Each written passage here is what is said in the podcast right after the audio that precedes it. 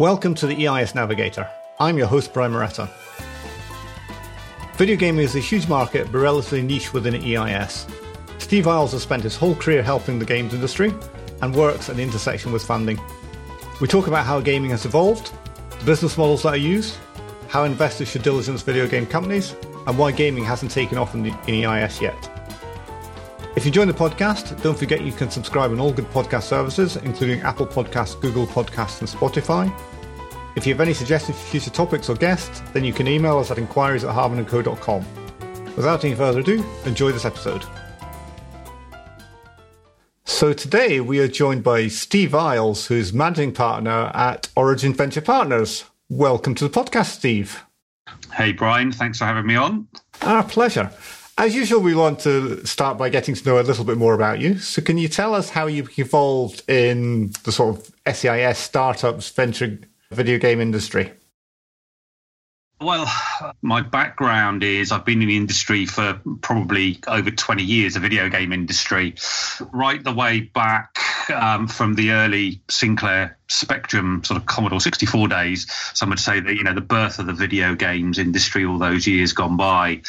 And how, how I got involved in the SEI, SEIS business was was really out of frustration of the um, the lack of investment at this level within the market uh, within the UK, and also seeing you know other funds that had come and gone that had actually left carnage for those that had invested in the market and their you know their money had not been looked after. So mm-hmm. you know that was um, you know that that was a you know, key focus that is a key focus for us is is making sure that you know the job is done properly and the investors' money is is looked after.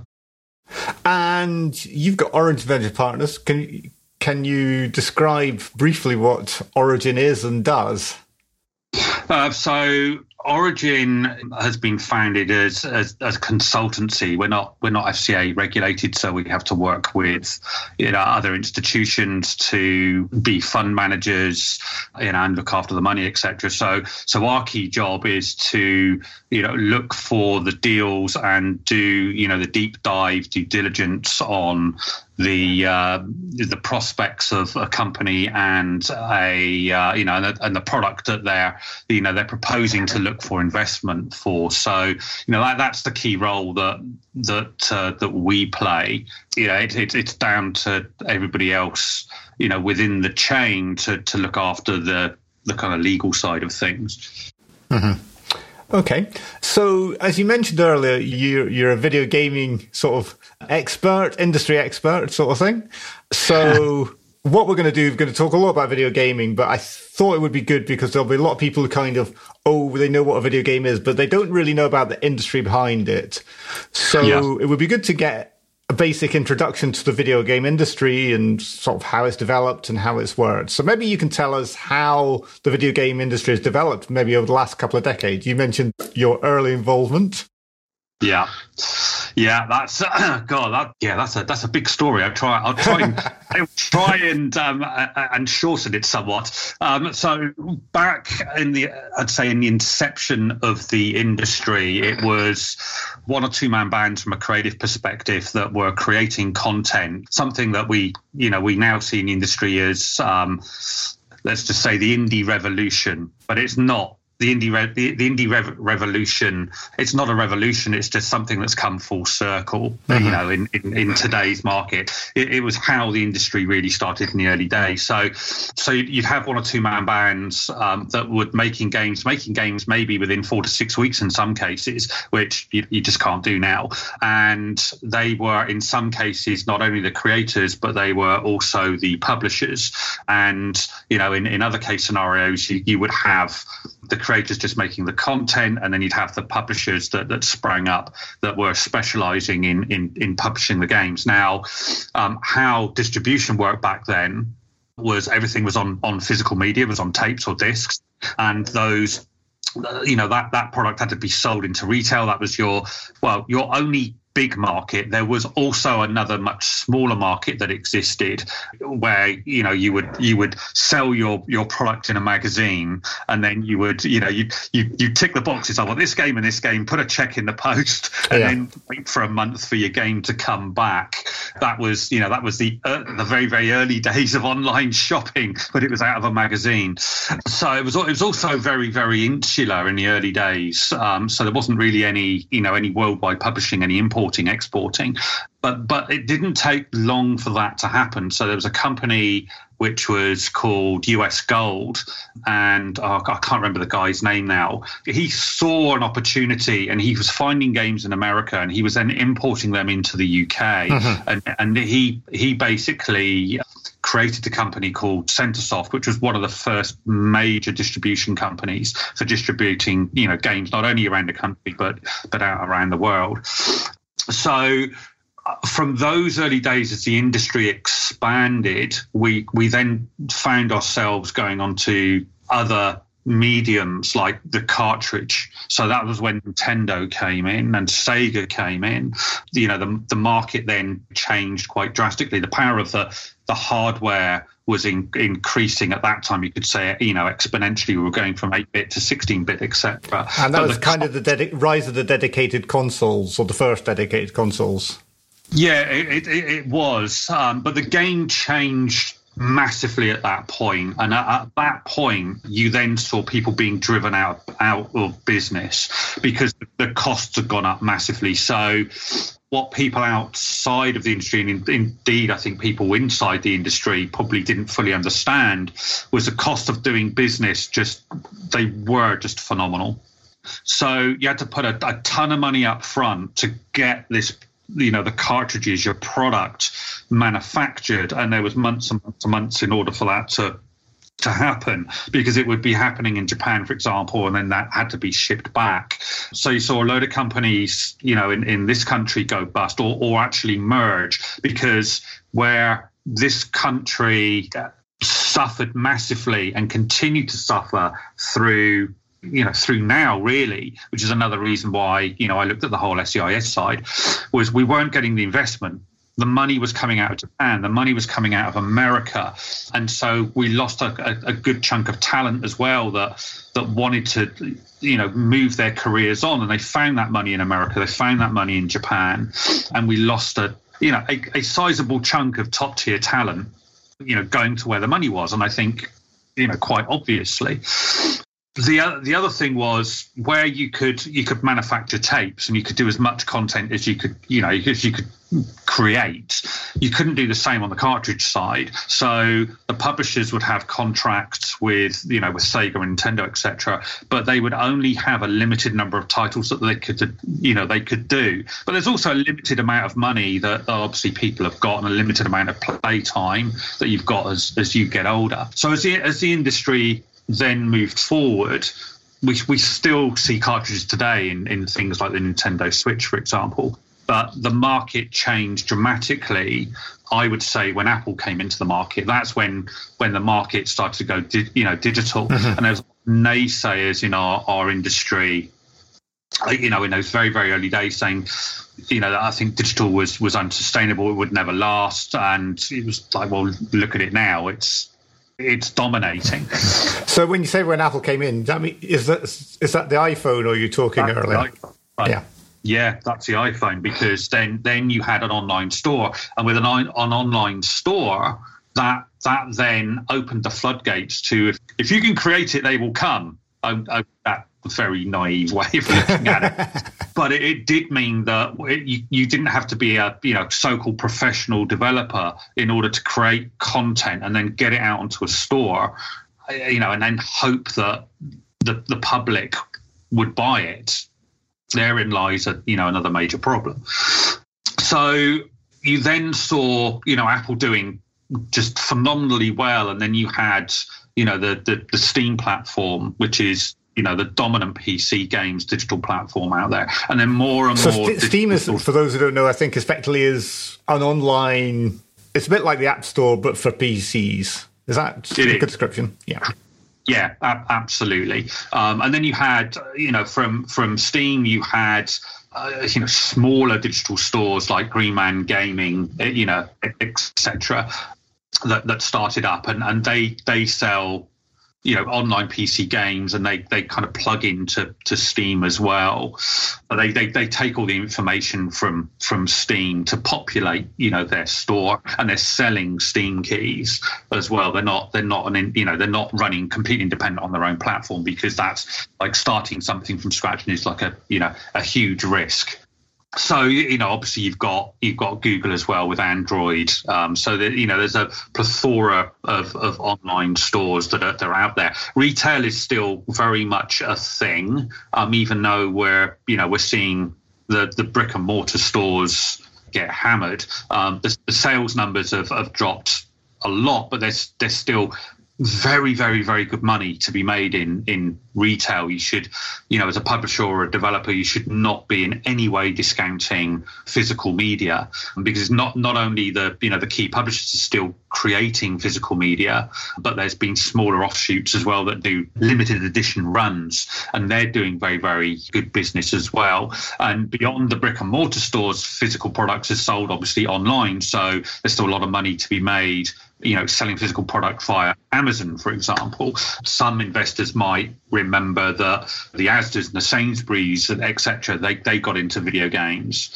It was it was a very small part of their business, and I I think they're they're actually starting to sort of like get out of it because you know Amazon Amazon really is from an online store perspective, I think they're they're ruling the roost out, outside of the you know the mm-hmm. brick and mortar stores.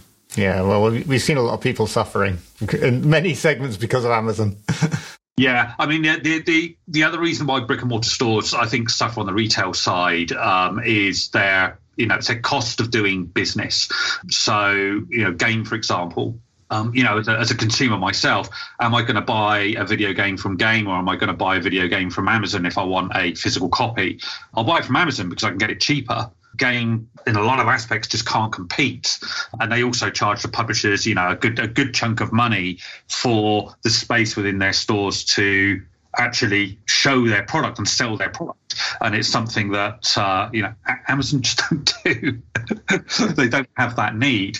So so outside of digital and outside of physical, the the the other medium for selling games is is is now cloud gaming, and cloud gaming is something that people have tried to make happen on and off over the years. There was a there was a platform called Live, if I remember rightly. You know, they had the right idea, but it was too early in the cycle for our technology. Um, specifically, if you look at you know, there's a number of countries in the world that just don't have great internet, and the UK yeah. is one of those. You know, we have very, very patchy internet in this country, especially the more you get out in the sticks and you know Google are you know one of the big names that came out over the last two or three years um, with their Stadia platform that are that are trying to do you know cloud gaming right. And you've got Sony with with their platform as well on the PlayStation um, that also do cloud gaming. And I think Netflix are trying to get into the cloud so gaming. So by cloud, cloud gaming, you mean that the game is stored online, or people are actually playing online and connecting with each other? Cloud gaming is um, so you don't you don't you don't download the physical product. The physical okay. product and all the all the digital product, as it were, is on servers, you know, in the cloud. So you're literally just streaming the game real time, and in streaming that game real time, because everything's starting to go more and more 4K, then the bandwidth you need is is that much more. So I I I still see that there's this you know there's this huge technical barrier to be able to actually for everybody to be able to get hold of cloud gaming because the of the internet infrastructure only in the UK but other parts of the world like you know America apparently they don't have the best in, you know no, internet it's very patchy there. I mean even worse in the UK I think in patchiness. So you, you you could stream at a much lower bit rate and therefore a much lower resolution. But as, as you know, that's not what you really want to do. Why would I want to play a full game at like 720p, for example? So I, I personally wouldn't then go and stream a game if I was in, you know, if I had an issue where I could only get 10 megabits, you know, at my house, I'd go and buy the game and and experience it the way that the creators had, had intended you to experience it. You know, that's a growing market, but I, I still see I still see barriers there, and we still don't, I think, fully understand just how much how much money long term in a product's life cycle you can you know you can actually make. Mm-hmm.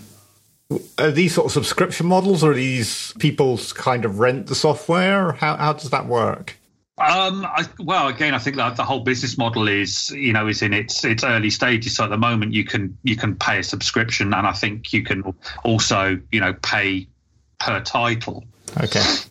So, you know, talking about that, you've got obviously the whole free to play phenomena, which is, you know, used to be just on mobile phone, but now it's actually finding its way to PC and console. And, you know, free to play, you, you know, you get the game for free but the way the game is then monetized is via the you know the in-app purchase of you know whether it be weapons or whether it be clothing or whether it be other vehicles etc and you know if if your game is successful if enough people have downloaded it and it's a good product and they're spending the money then there's absolutely incredible money to be made you know through through an app purchase. Um, but obviously i would say from an investment perspective there's that much more risk for creating a, a free to play game because you, there, there's no initial money to be made on you actually you know purchasing that game.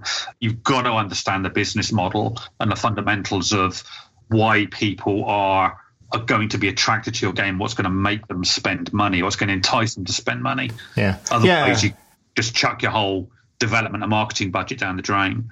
Yeah, I mean, I, I mean, yeah, I, it seems to me this is one of the key challenges for. I mean, it's been a challenge for a lot of software, but video games in particular, in that on iOS or or Android, the reputation has been if you want to get any traction, you've got to do a free version and then somehow suck people into paying something. Is that really true then? Because you're saying that other things don't. You know, there's another model that works. Well, I mean, you've got you've still got let's just say the old retail model on on uh, mobile as well. So you know, as in you, you pay one ninety nine, two ninety nine, whatever it might be, and you get the game. And then you know another way to monetize your product past that would be uh, you know to have expansion packs. And those expansion packs will then cost you another ninety nine pence or whatever it will be. Another way of monetizing. So that would be like you get a free the free the first level or the first couple of levels is free, but if you want the next ten levels, you pay for them, sort of thing. Well, even if you've already paid for the product, that's okay. another way of doing it. But another way of mitigating risk is also having advertising. You know, that's been around for, for quite some time. You can make a good return on on just having advertising in your game, and it's a it's a similar model to you know how YouTube works as well, and how the the content creators you know end up getting paid from YouTube. Um, the adverts on the you know front middle of their you know of their content. So you know advertising and in-app purchasing is you know is, is one of the, the, the key areas where you can monetize. Uh, mm-hmm. You know, a mobile product, and in bringing free to play to you know console and PC, you'll be bringing that model to you know console and PC. Now, you know how this gets into another another whole technical factor of how do you understand what you've done right and what you've done wrong and how you can change things. Because you know back in the old days when when mastered a game and it went on to take this cartridge that was it. Yeah it's produced it's done there's nothing you can do. Yeah there's nothing you can do. Now you're moving into the world of uh, you know of providing digital content. You're you're now moving into you know software as a service. Mm-hmm. uh, so you get something wrong, you patch the you patch the issues out, or you patch the you know the improvements into the product. So how you get to understand your market and your consumer is you put analytics within the game. So we're tracking everything that they're doing, so we can see you know how they move around the the interface. Have we got the interface uh, Uh, you know, right or wrong? Or is, it too cluttered? Is it too many? Are they doing too many actions to get to, to where they want to go to? You know, is is the AI performing properly? Have we got the costing on the, you know these particular particular options that we're selling wrong because there's not enough people buying that particular option, but they're this. So is this kind of like a lean startup model where a video game maker would get a product that they think is Uh, you know, classic lean startup would be the minimum viable product, the minimum viable game, say, and then they sort of put it out there and they get some people playing it and they get the feedback. And then from that feedback to say, okay, now we learn or is it a case of they go further down the line before they issue it? Right. Well, this this goes into another way of of publishing your content and de-risking the, the actual publishing process, and it's something called a soft launch. Analytics are are key in a in a soft launch, but they you, you, don't stop there. You keep the analytics in when the product goes live. So with this with a soft launch, you get your product so far. You might get it to a you know to a uh, you know an alpha or a beta state, and then you'll say right, okay, we're now going to launch this product in Australia or New Zealand, you know, a, a, a smaller market. We'll go and we'll we'll see what you know what the consumer likes and dislikes, and then you'll you'll use that that data, that feedback to then improve your product before you then do a global launch. You've then gone into that global launch. The analytics are still playing playing a part because you still want to make those key improvements. I say even I was at a, a talk that Supercell did, who have been just hugely successful. And even, you know, even the guys at Supercell, you know, they don't get it right 100% of the time. So, you know, it's key that they have analytics in there. But, you know, the important thing is, is that you, you learn from what you did wrong. You learn from you, your consumer, which is something that you really couldn't do to this extent back in the you know back in the day you you, you don't learn from whether or not your game sold or you know review reviews are, are less important now than they were reviews were were the key to distribution retail taking your product reviews are I, I would argue less important to selling product now. It's all about marketing. It's all about you, you know, having the influencers on board, the influencers and marketing, which will help to dictate, you know, just how your game is being seen and whether or not you're you're then going to you know get that, that initial flood of sales. And in terms of influencers, is that finding people who naturally influence and, and just giving free copies, or, or is that actual paid promotion in terms of X influencer? We're, we're going to pay them whatever, and they will play the game and produce the YouTube video and that. It can be both. Um, so you can get the you can get the YouTubers that'll play it for free, and you get the YouTubers that will uh, you know will charge and then obviously you need to you need to make, make people aware that they you know money has changed hands i think because then that then can go back or can feed back into the negativity that we've seen on the you know the old magazine reviews where people, you know, there were occasions where people had been to review games that were awful. and they got five out of five, and you're like, "How did this game get five out of five? and then, and then you will you will hear about circumstances where people had had been paid good amounts of money in, in, in some occasions to give great reviews, so distribution retail would take a ton of products. But, and people, you know, people know that that happens. So yeah, yeah, you have to approach that with caution. You have to be very, very, very upfront about mm-hmm. that. Yeah, uh, and another challenge that I know the video game industry has, as or has controversy. You mentioned earlier about in-app purchases and the challenges of getting yeah. there right. I haven't heard so much about that recently. Is that something the industry's kind of solved the problem a little bit, or is that still an issue that that, that gamers or or game investors need to worry about? I don't think in games or prospective games investors need to worry about it per se.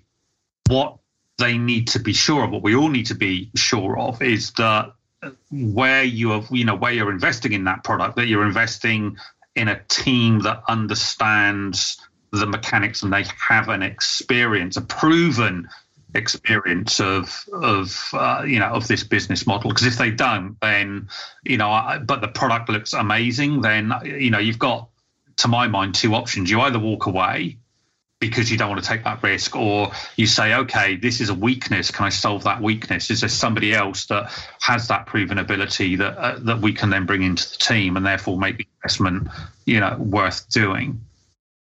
So, thinking about video investing in video games, I keep looking at this a bit like the movie industry, in that there's sort of a hit and miss nature there seems to be to video video games, in that some video games just go ballistic and hit the popular culture. You know, the Grand Theft Autos of this world, as you know, that sort yeah. of thing. There's a lot of competition. If I Google how many games are coming in iOS, you know, you get thousands of games a year appear on iOS or whatever. So yeah. this seems to me raises a challenge for an investor about how do you actually say this is a game worth investing in?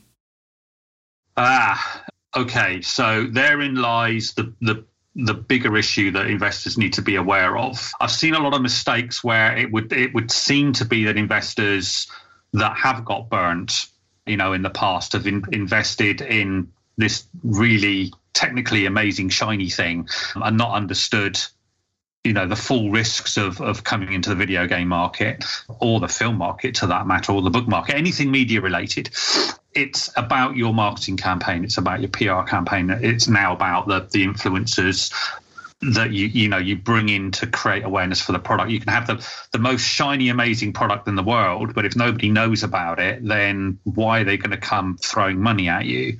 And you know what what we see in many cases is you know the, the developer you know is all excited about the product the content but they they've got no experience or they haven't even really thought about how everyone's going to get to see it.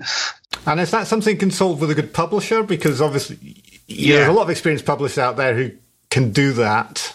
Could a naive developer just go to a good publisher and go right there you go Yes, they could, but then they're going to need to know the questions that they need to ask that publisher to ensure that their product is actually looked after. Because, you know, we, those of us have been not only in this industry, but the, the film industry have seen just too many examples of you going and, uh, you know, doing a publishing deal you know, or a distribution deal and your product just not getting that love because something else has come up and they've pushed you further down the queue, you know, financially. So, you know, you need to be going in and, you know, getting a cast iron contract that defines specifically what are they spending what are they sp- and what are they spending that on and you know and, and getting a you know full breakdown of the entire campaign so you've got something to hold them accountable for because if they mess up then you know you, you you you know you've put all your money in if they mess up to get it out then there has to be you know some sort of you know repercussions.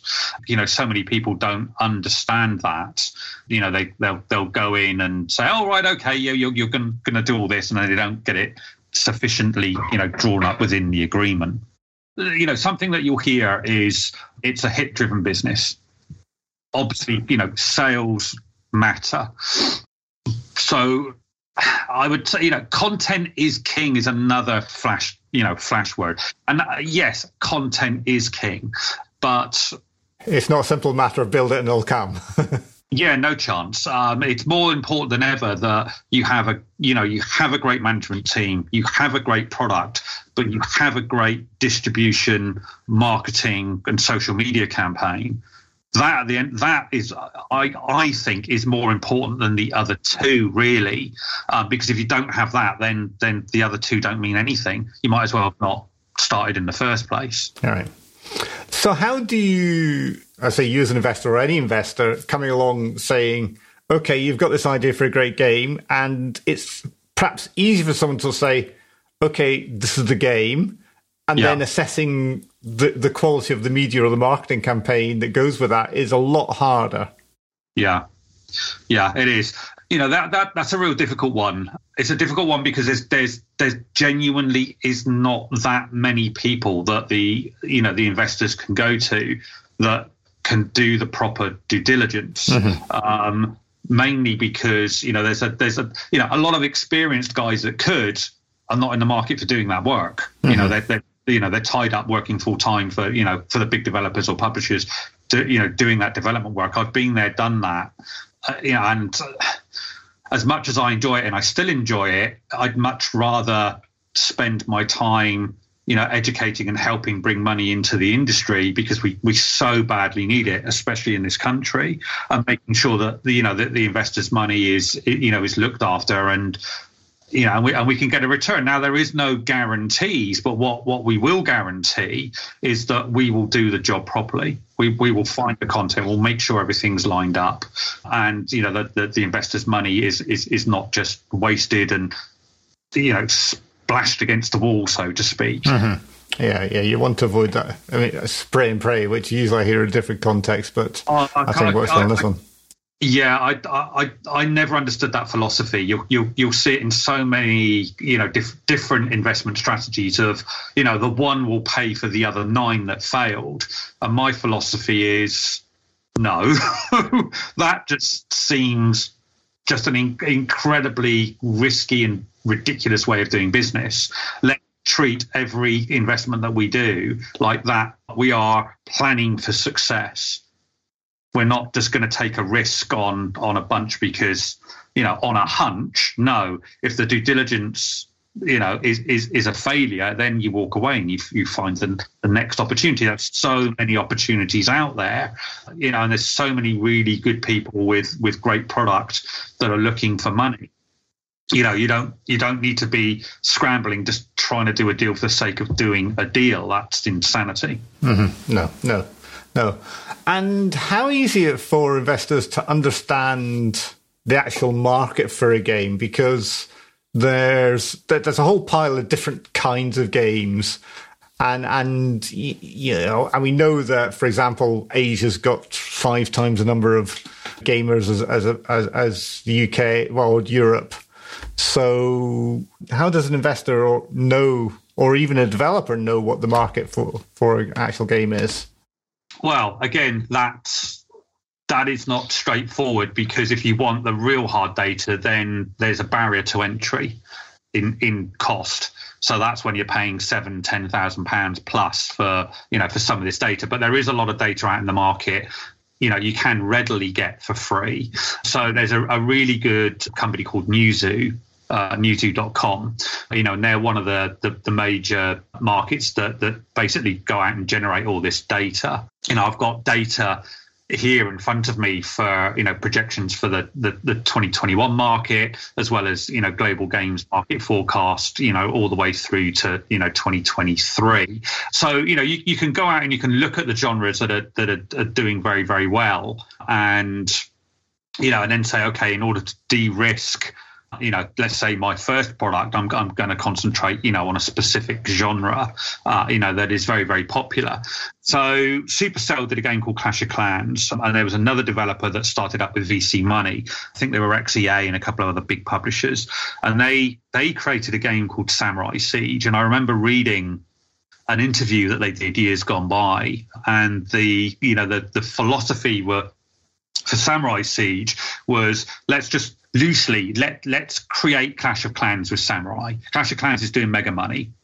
So let's let's take inspiration from Clash of Clans, not reinvent the wheel, but deli- deliver something similar in that in that same genre, but with samurai. And they did that to huge success. So you know, in the early stages of, and again, you know, it was like free to play. Um, in the early stages of publishing that product, I think they, if I remember rightly, they were generating about fifty thousand pounds a day. Okay, that's pretty good revenue smart way of doing business. You know, you're using somebody else's money. We, we're trying to create a very profitable, you know, long-term business. So let's not you know, let's not risk the farm on something that, that we think is going to be superb, but we don't know if people are going to buy it. Let's go with a, you know, with a product that we know sells with something unique to that and generate some some good money to start building the business with. That for me is is is a smart way of operating. That's the right way of of starting a new business, or even you know even even, even if you're not new and you're, you're you're just taking a turn, do that. Don't go for the big shiny thing that you don't know is, is going to sell, especially if you're using somebody else's money yeah.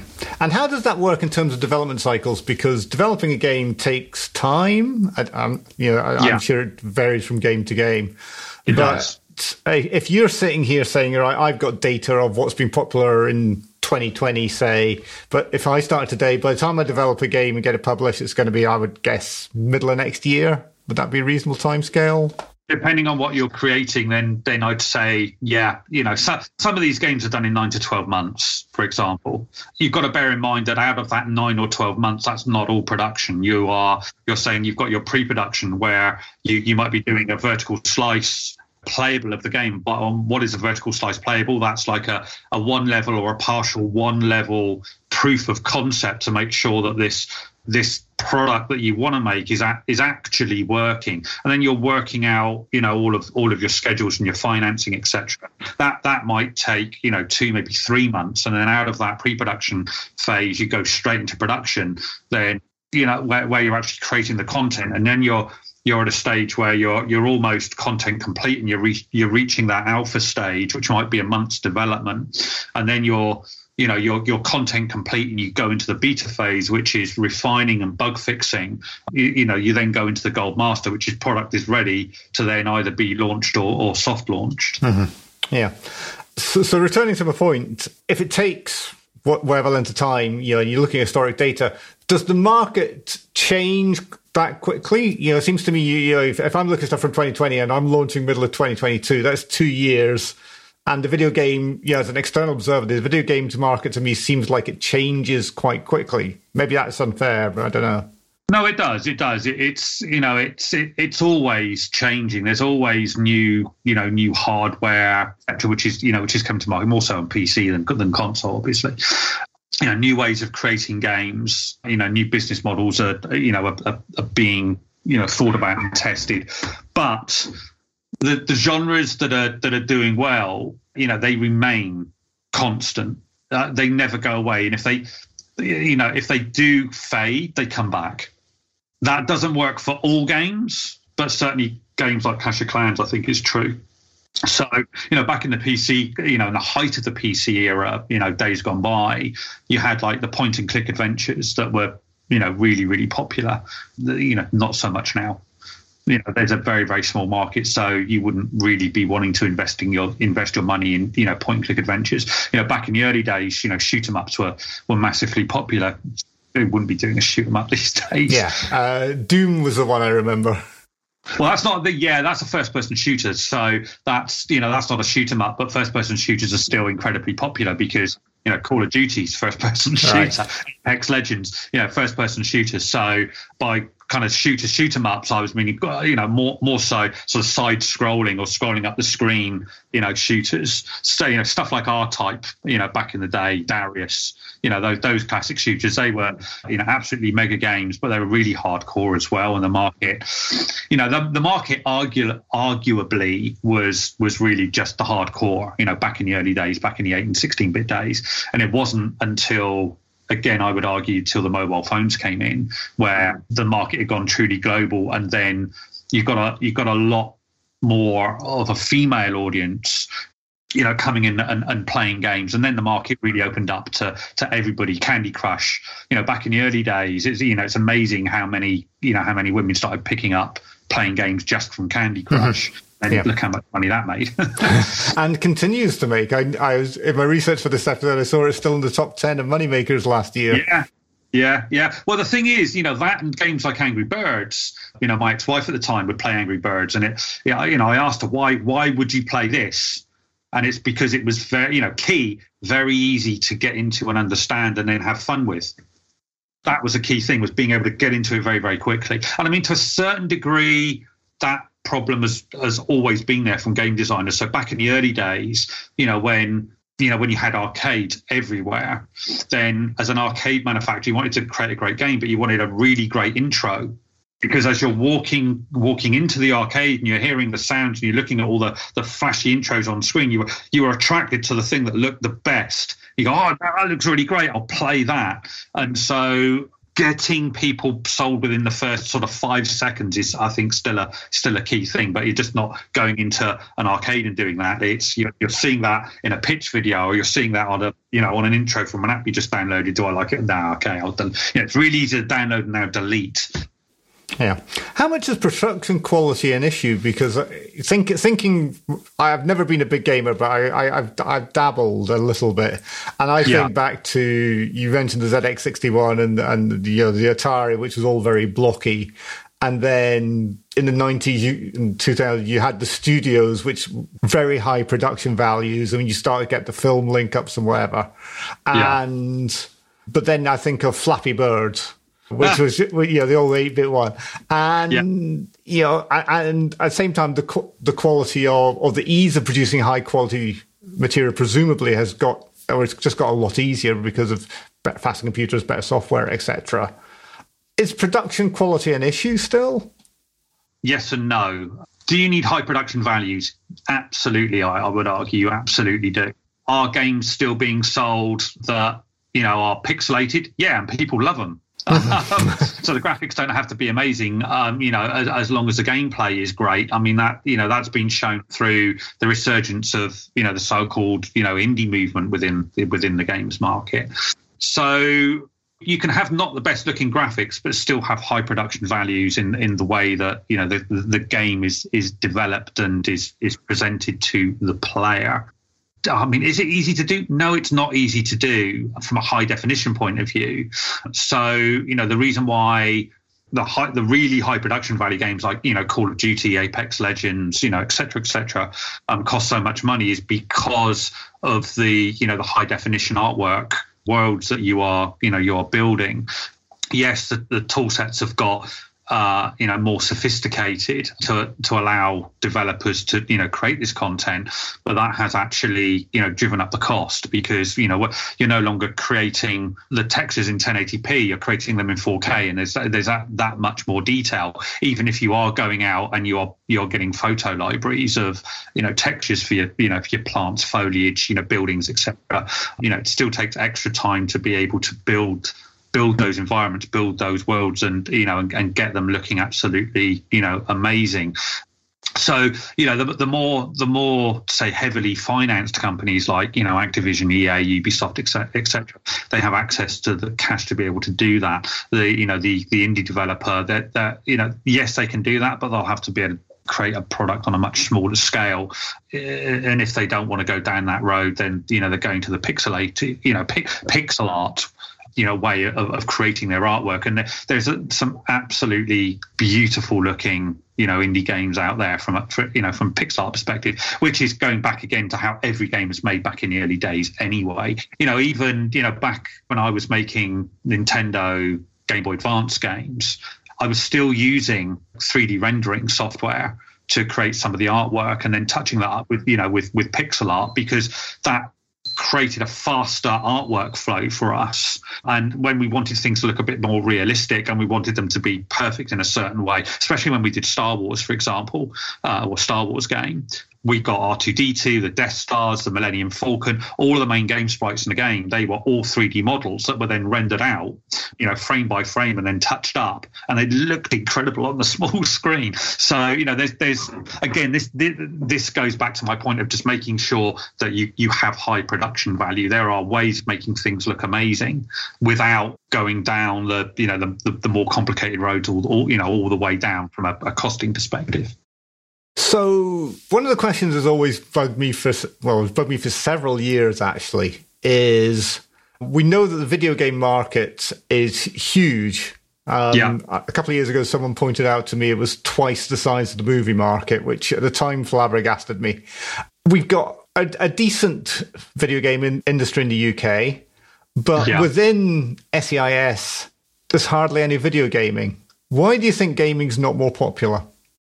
Ah, okay. So I, from the the many discussions that I have had when I've I've met the you know fund promoters, I, th- I think what it comes down to is a misunderstanding or not enough information, you know, on the on the games market or um, investors haven't like you know haven't liked the the kind of risk appetite for it.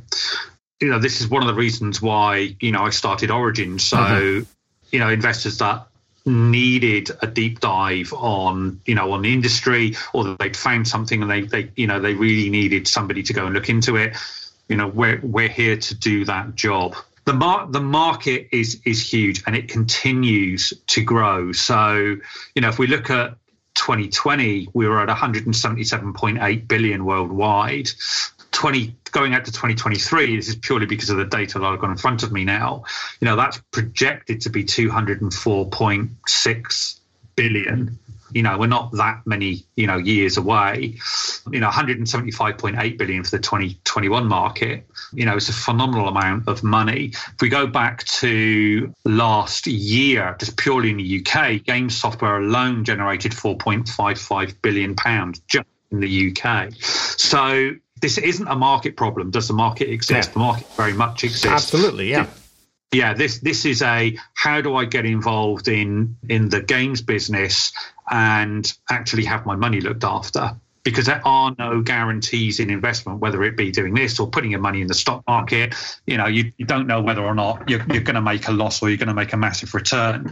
And that is where I've seen a lot of the investors get burned, where they've gone to the wrong people they've gone to funds that have started up and those funds haven't really known what they're doing and they've died and those investors have have you know just got completely burned and then got turned off via via that which is is really sad because then oh, I'll hear oh it's the industry and it's not the industry. It was it was the people that you know were doing that job. They were the wrong people doing that job. You know you should never have gone to them. And in, in, you know what also amazes me is is that I've I've seen and I, have been involved over the last couple of years, investors that have, have got involved within the market who just haven't done really any basic due diligence and then cry foul.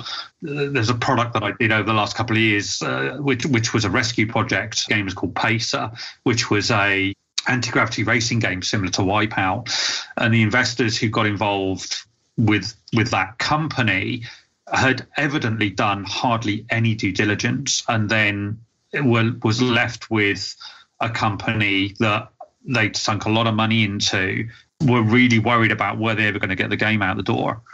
You know, the guy that they'd invested in was not the guy that anybody would have would have invested in. And in fact, they ended up kicking him out of the business, and then were then you know really stuck. And we went in and we we you know we turned that that product around and got it out of October to to absolutely you know massive fanfare and and worldwide amazing reviews of 80 to 90 percent plus. But it was an it was you know the key takeaway here was it was another case scenario of of investors you know crying foul about the industry when actually they only had themselves to blame because they just didn't do any basic due diligence and then found themselves in a financial hole please, you know, do not find yourself in that situation. Come to us and let us help you identify the risks and whether or not it's worth paying our fees just to say no walk away or yes this is this is worth something pursuing. So on that note we shall move on to our standard questions. I'll throw these at you and see what your thoughts are. Okay. So in terms of the classic VC triumvirate, which probably aren't quite the same in, in video games. You've got market, product, and management. What do you think's the most important? Right. Okay. So the market we know is there. The product is is critical, and the management is critical. When you invest in a company, you invest in the people that are running that pro- that that company. All, all the time, doesn't matter which business you're in. My key point that is missing from that is what is your marketing, PR, and social media plan? Again, because you might have the best management team in the world that can create you the product, but if no one's going to see that product, if you haven't got the money to do a proper marketing, you know, PR and or less so PR and social media job, then don't actually make that investment because there's no guarantee that you're going to make any money at the end of it. And you know, the investor wants to make money, the company needs to make money. My point of view is every everybody needs to win. So you need to be doing the work to set yourself up for success. If you fail to plan, you plan to fail. It's quite simple. So tell us about a time you failed and what did you learn from it? Oh, why did I why did I fail? I was too trusting. And this is in the very very early days where I'd not done sufficient due diligence on an individual I hired to do the programming work on a game, and he never came through. And again, that was that was entirely my fault of being too trusting, coming from you know a good upbringing, mm-hmm. right? You know, from a small town in Somerset. surrounded by good people, trusting everybody, and I learned the hard way. And you know, we got we got the product done in the end, but I, you know, I ended up you know losing money from that deal and then getting the product out you know at a later time and yeah that that taught me an awful lot taught me an awful lot and i didn't make that same mistake again you definitely learned from it then. Excellent. Yeah, that's so, the key thing. yeah. So the the sort of EIS industry that we work in is absolutely fantastic in many ways, but it's not perfect. What would you like to change about it? Oh, what would I change about the EIS industry? The big thing that I've, I've really had an issue with is raise, raising money for the industry. for, for the games industry. You know, finding anybody good is difficult. Finding a good fund fund manager was difficult, but they are out there. And again, you know, some fund managers, again, you know, do understand the industry and want to be involved, and others don't. You know, haven't got the capacity or don't want to be involved. But trying to find the good promoters, the people that go out and raise the money, that that's been the real problem.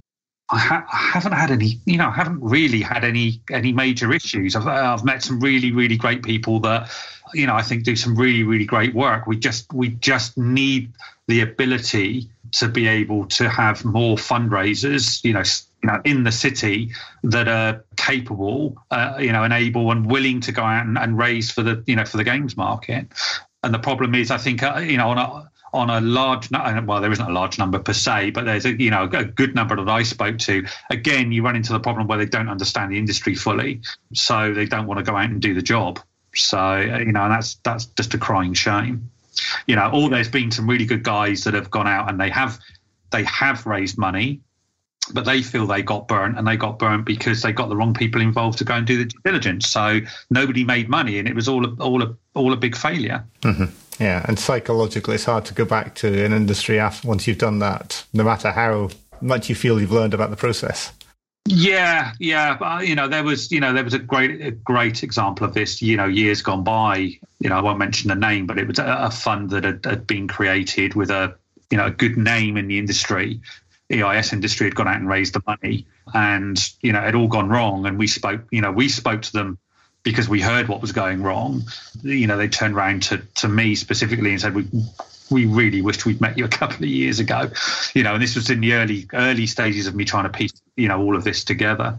But the damage was done at that point. You know, they were they were getting out, and you know they they'd look to maybe come back in the next couple of years. But again, it's you know it's an absolute crying shame. So again, it's you know getting getting the right people involved to help you make your investment decisions are, are absolutely critical. Uh, you know, if you are coming into industry that you you don't fully understand. So, what do you wish you knew when you started with Origin that you know now? Why it was so hard to raise the money.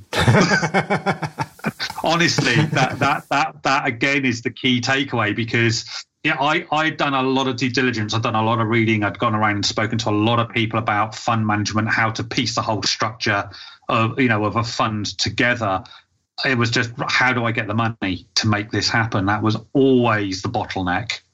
And, you know, to, to, to, to a degree, it still is. so some of them wanted to find out more about the industry. What sort of reading would you recommend for them to go and do? For the games industry? Yeah. I would go and read everything they can on any of the industry websites, whether that be MCV or gamesindustry.biz, just to keep up with the business. Go and look at the uh, the data from companies like Newzoo.com. You know, they won't be able to get deep dives, but they'll be, be able to get you know all the headline numbers from uh, Newzoo. You know, and, and, and other uh, you know data companies. App Annie is another one for uh, you know, all the mobile platforms. Uh, you know, there's a, there's a there's a good amount of them out there.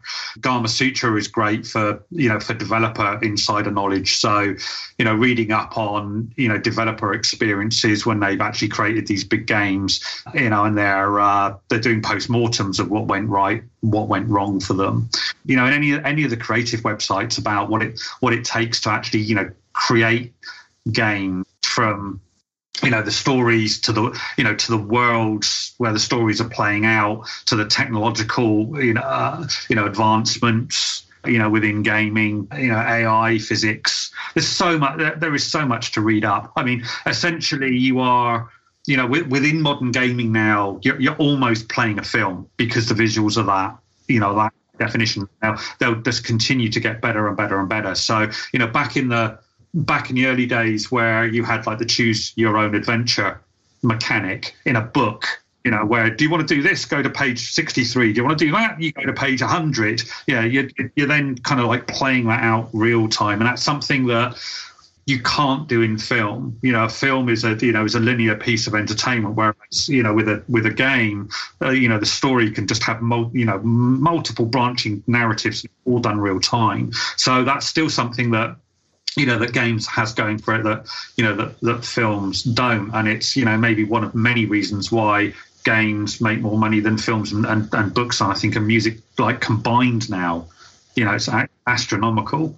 There's a massive market there. Um, that market continues to grow at, at, a rapid pace.